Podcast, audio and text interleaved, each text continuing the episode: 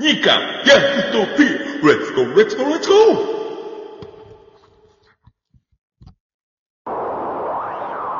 ゴー日韓ヤフートピックスゴーレッツゴーレッツゴーはい。別にね、ちょっとね、ありましたけど。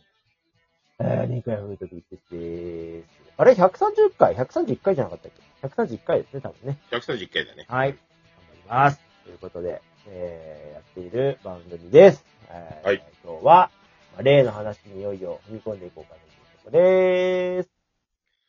戸締まり。体力の限はい界、ね。戸締まり。力もなくなり、日韓ヤフートピックスすることにしました。体力の限界、体力の限界、体力の限界。なんか、戸締まりあれですよ。新海本2が、あ11ね月3日から。えー、例の話。ということで、まあ、例の話に入っていくんですけれども、えー、お便りいくつか来てるので、あ、えー、行きました。かやさんですね。えー、はい。お便りの回、えー私オンリー、〇〇が面白かったとか言えばいいのね。探しときます。ときました。この前、あれですね、和代さんが、そうだねね。そういうのじゃなくて、うん魂の叫びが聞きたいって言ったことに対するアンサーですよね。うん、別にお前と俺とのやりとりがしたいわけじゃねえからな。はい。ねえ、本当に、毎回毎回ありがとうございます。ありがとうございます。本当に。励みになります。まあ皆さんもぜひお便りね、くれたらいいですけどね。あのー、誰が聞いてるんでしょうね。本当ですよね。まあなんか、うんやめるぞって思いますよね。ねえ、まあまあでも、まあ、相も変わらずやって131回ということでね、やりますけども。えー、ということで、まあ、例の話、12月3日公開のね、はい。えー、スラムダンクということなんですけども、えーとね、この話はまあ今日絶対するだろうということで、まあ、うん。私は何を隠すスラムダンクを、まあ、バスケットをね、やってた時うん。と読んでいないし、読め読め、見ろ見ろ、お散々言われてきたけども、えー、まあ見てないというところで、うんえー、ついに公開スラムダンクということで、まあ、あらすじ未公未発表のまま公開ということで、まあ、ネット上にはもちろんね、探ってしまえばネタバレなんかも出てきたりとかっていうことで、ええー、サッシーもね、えー絶対にしないで、なんかっていう話もされてたりとか、えー、あと何ですか？あー ?NBA 選手が映画スラムダンクに嘆き安西先生、映画が見たいです。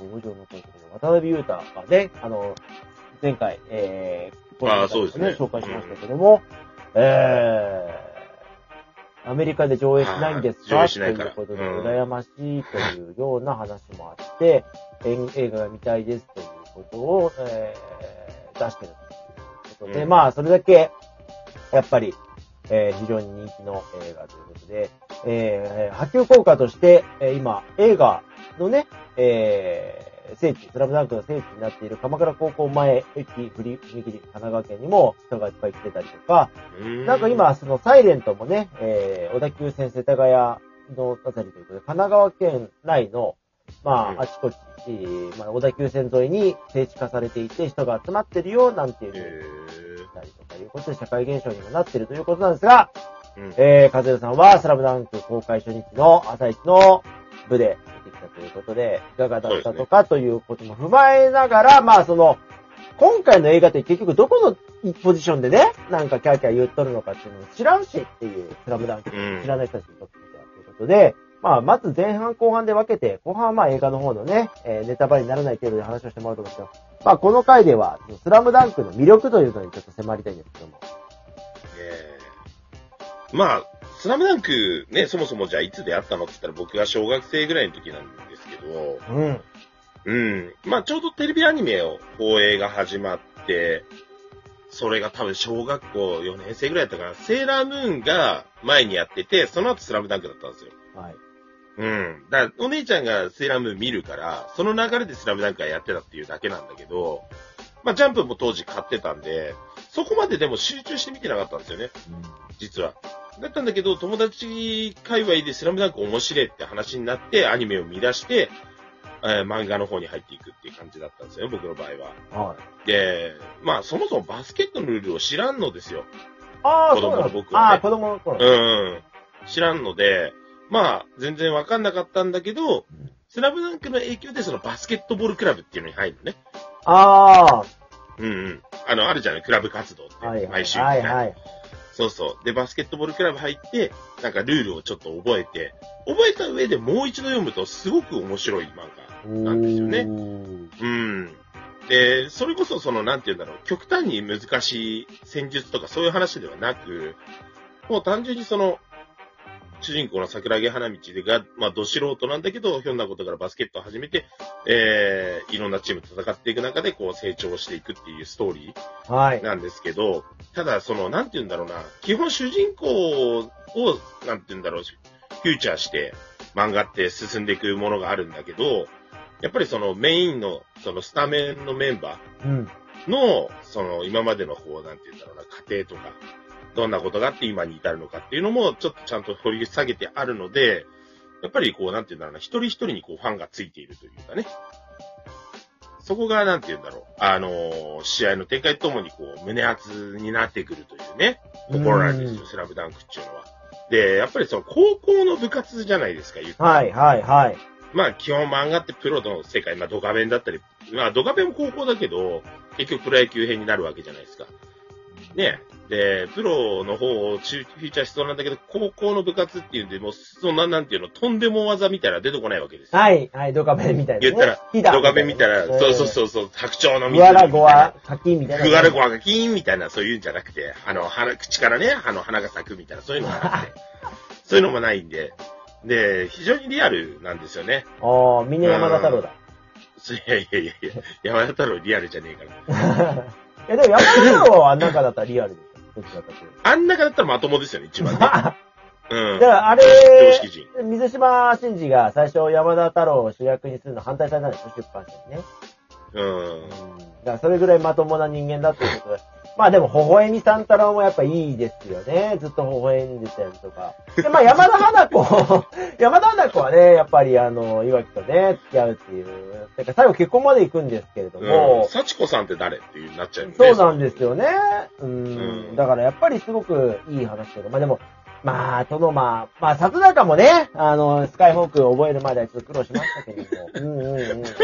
スラムダンクの話あ、ごめんなさい、ごめんなさい、ごめんなさい。えそのツッコミ待ってました。えーいや、なんか面白いなと思って、いつも思ってたけどねスカイフォークとか。いや、でもまあ、だから、スラムダンクはね、まあだから、その、なんていう、究極のファンっていうわけでも僕はないんですよ。おー、でもかなり楽しみにされてたじゃないですか。でもそう、単行本は全部持ってたりするのええで、えええそうそうそう、やっぱりずっと残、本、なんていう、売らないで本体に残しておきたい本ではあるえ。んですよね。うん。だからやっぱりその、なんて言うんだろう。まあ僕的には主人公のね、桜木花道が一番好きで、うん。やっぱりこう、なんて言うんだろう。自分ができないことを分かっているんだけど、天才って自分で言い放って、その退路を立ってやっていく。まあ努力家でもあるんですよ、彼本人はね。うん。だからなんかそういう姿を見て、なんか、ああ、いいなって、こういう人になりたいなっていうふうに、子供の時おぼろげながら思ってましたよね。えだから今、もなんか根拠のない自信で突き進んでる感はありますけど。ええ面うん白い。だからそういうふうになんか、その、全然ね、僕は野球人間なんであれなんですけど、でもそういう人間にも影響を与える漫画だなと僕は思いますよ。うーん。うん。え、その、スラムダンクの今回の映画につながるところっていうのは、どのあたりですか全体像。中では。ああ、だから、やっぱり、その、漫画は読んでおいてほしいんですよね。ああ。え、それはアニメじゃダメなの？やっぱ今ほら、手軽に見れるとしたら、今ほら、あの、何？それこそ映画公開に合わせて、ネットフリックスかマップラでは、多分見れるんですよ。ゼロから見ようと思えば。でも、うんアニメじゃなくて、漫画の方がいいのかとか、そこを聞きたかった。ああ、で、結局ね、その、まあ、ネタバレ、ネタバレしてもいいとは思うんですけど、結果的にこのアニメ化にならなかったところ、インターハイを今回は映画にしてるんですよ。まあ、そこはなんか結構世の人も、知らない人も、なんそうそうそうか割となんとなく知ってます。だから、そこを映画にしてるので、漫画の方をちゃんと読んどくと、うんもっと楽しめるっていう部分はありますよねう。ーん。結局、なんて言うんだろう。あのー漫画の中にあるちょっとしたギャグ要素みたいなのが、映画の中でははしょられているので、あー。そう、2時間の中に収めるには、そのギャグ要素ってやっぱいらなくて、あだから映画の中ではその部分ないんだけど、あったりもする、あったりもする、ある部分もあるんだけど、そこがなんで面白いのかどうかっていうのは漫画を読んでるとな、なおのことわかりやあーあ、じゃあ、かずさんやっぱりその、実際見てみて、漫画を読んでてよかったなっていう作りだったっていうことは言える。そうですね。だから見てない人でも、漫画読んでない人でも、その、一個のスラムダンクっていうバスケットの試合を見るんであれば、楽しめるんですよ。その映画としてのな、あの話を楽しむんだったら全然楽しいんだけど、漫画読んでると、なおのこともっと細かい描写があるのを知ってるから、ああ。え、どうなんですだかかその、何にも、例えばですけど、何にもみ知らないで行って、その、うん僕がいつもその作品の中で気になるのは没入感なんで。どれだけ世界観に入り込めるのかっていうのが、ポイントとして結構重きを置いて見る方なんですけど、それはどうなんですか？やっぱり、何もなしでは見ない方がいいのか、っていうのあー、うんとね、没入感。いや、多分この、その、ザ・ファーストスラムダンクとして見ることはできる。うん。漫画読んでなくても。うんできるんだけど、やっぱりその感動みたいな部分っていうのは、若干薄れる。ああ、でもそれやっぱ背景があった方がいいそう。だ要は、例えば、桜木とルカワっていうね、一年生のコンビがいるんだけど、その二人って互いにパス出し合わないっ。ていうのが前提にあるんですけど映画ではそこの部分ってないんですよ。ああ、面白い。そう。だから、いきなりそこがパス来て、来たところで、何も感じなないるほど、なるほど。ちょっと伏線がないというかね。そうそうそうそうだからやっぱ漫画は一回読んどいてほしいなっていうのはあるんですよね。なるほど。うんちなみに漫画全部で何巻あるんですか？31とかかな。あー、じゃあこれは一回漫画喫茶行ってからかな。じゃあちょっと後半は映画のことを中心に行きたいなと思います。はーい。